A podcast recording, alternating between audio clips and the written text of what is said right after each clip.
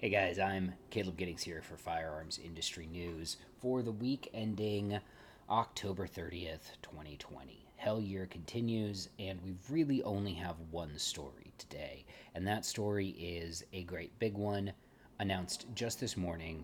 SHOT Show has been canceled.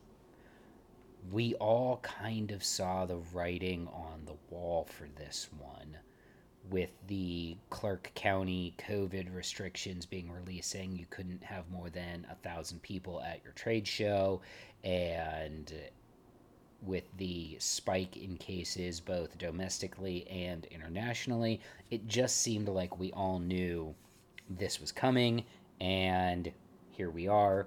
It's been canceled. So, NSSF, if you go to shotshow.org, has released a statement. You can read their entire press release on that website. What I'm going to do here is I'm going to answer some of the FAQs that they have also posted so that you don't have to ask people. So, first off, if you were just an attendee, will your attendance fee be refunded? Yes, 100% of your attendance fee will be refunded.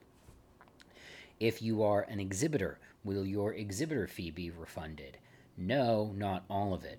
They had already set a policy about this. They're going to refund 50% of your exhibitor fee and then roll the other 50% over to next not next year to 2022's show. So you'll get half your money back and the other half will be applied to your deposit for the 2022 show.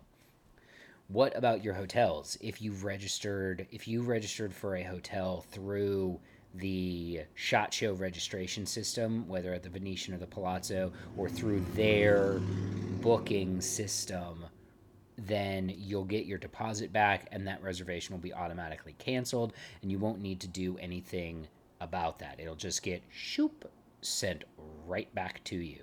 So that's all of the really important stuff, the stuff that has to deal with people's money, all of that's going to go back to them.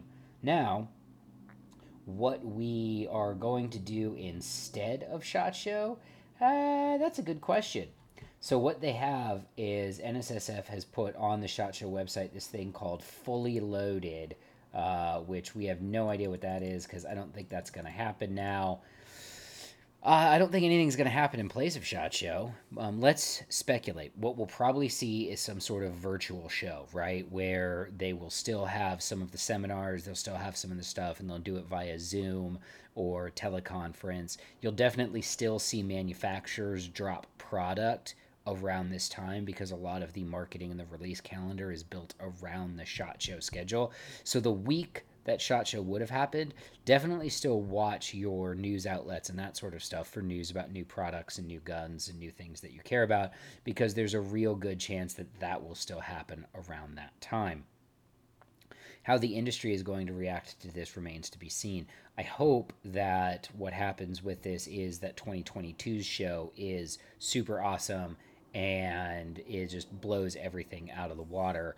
And, you know, I also hope that we get to 2022 okay.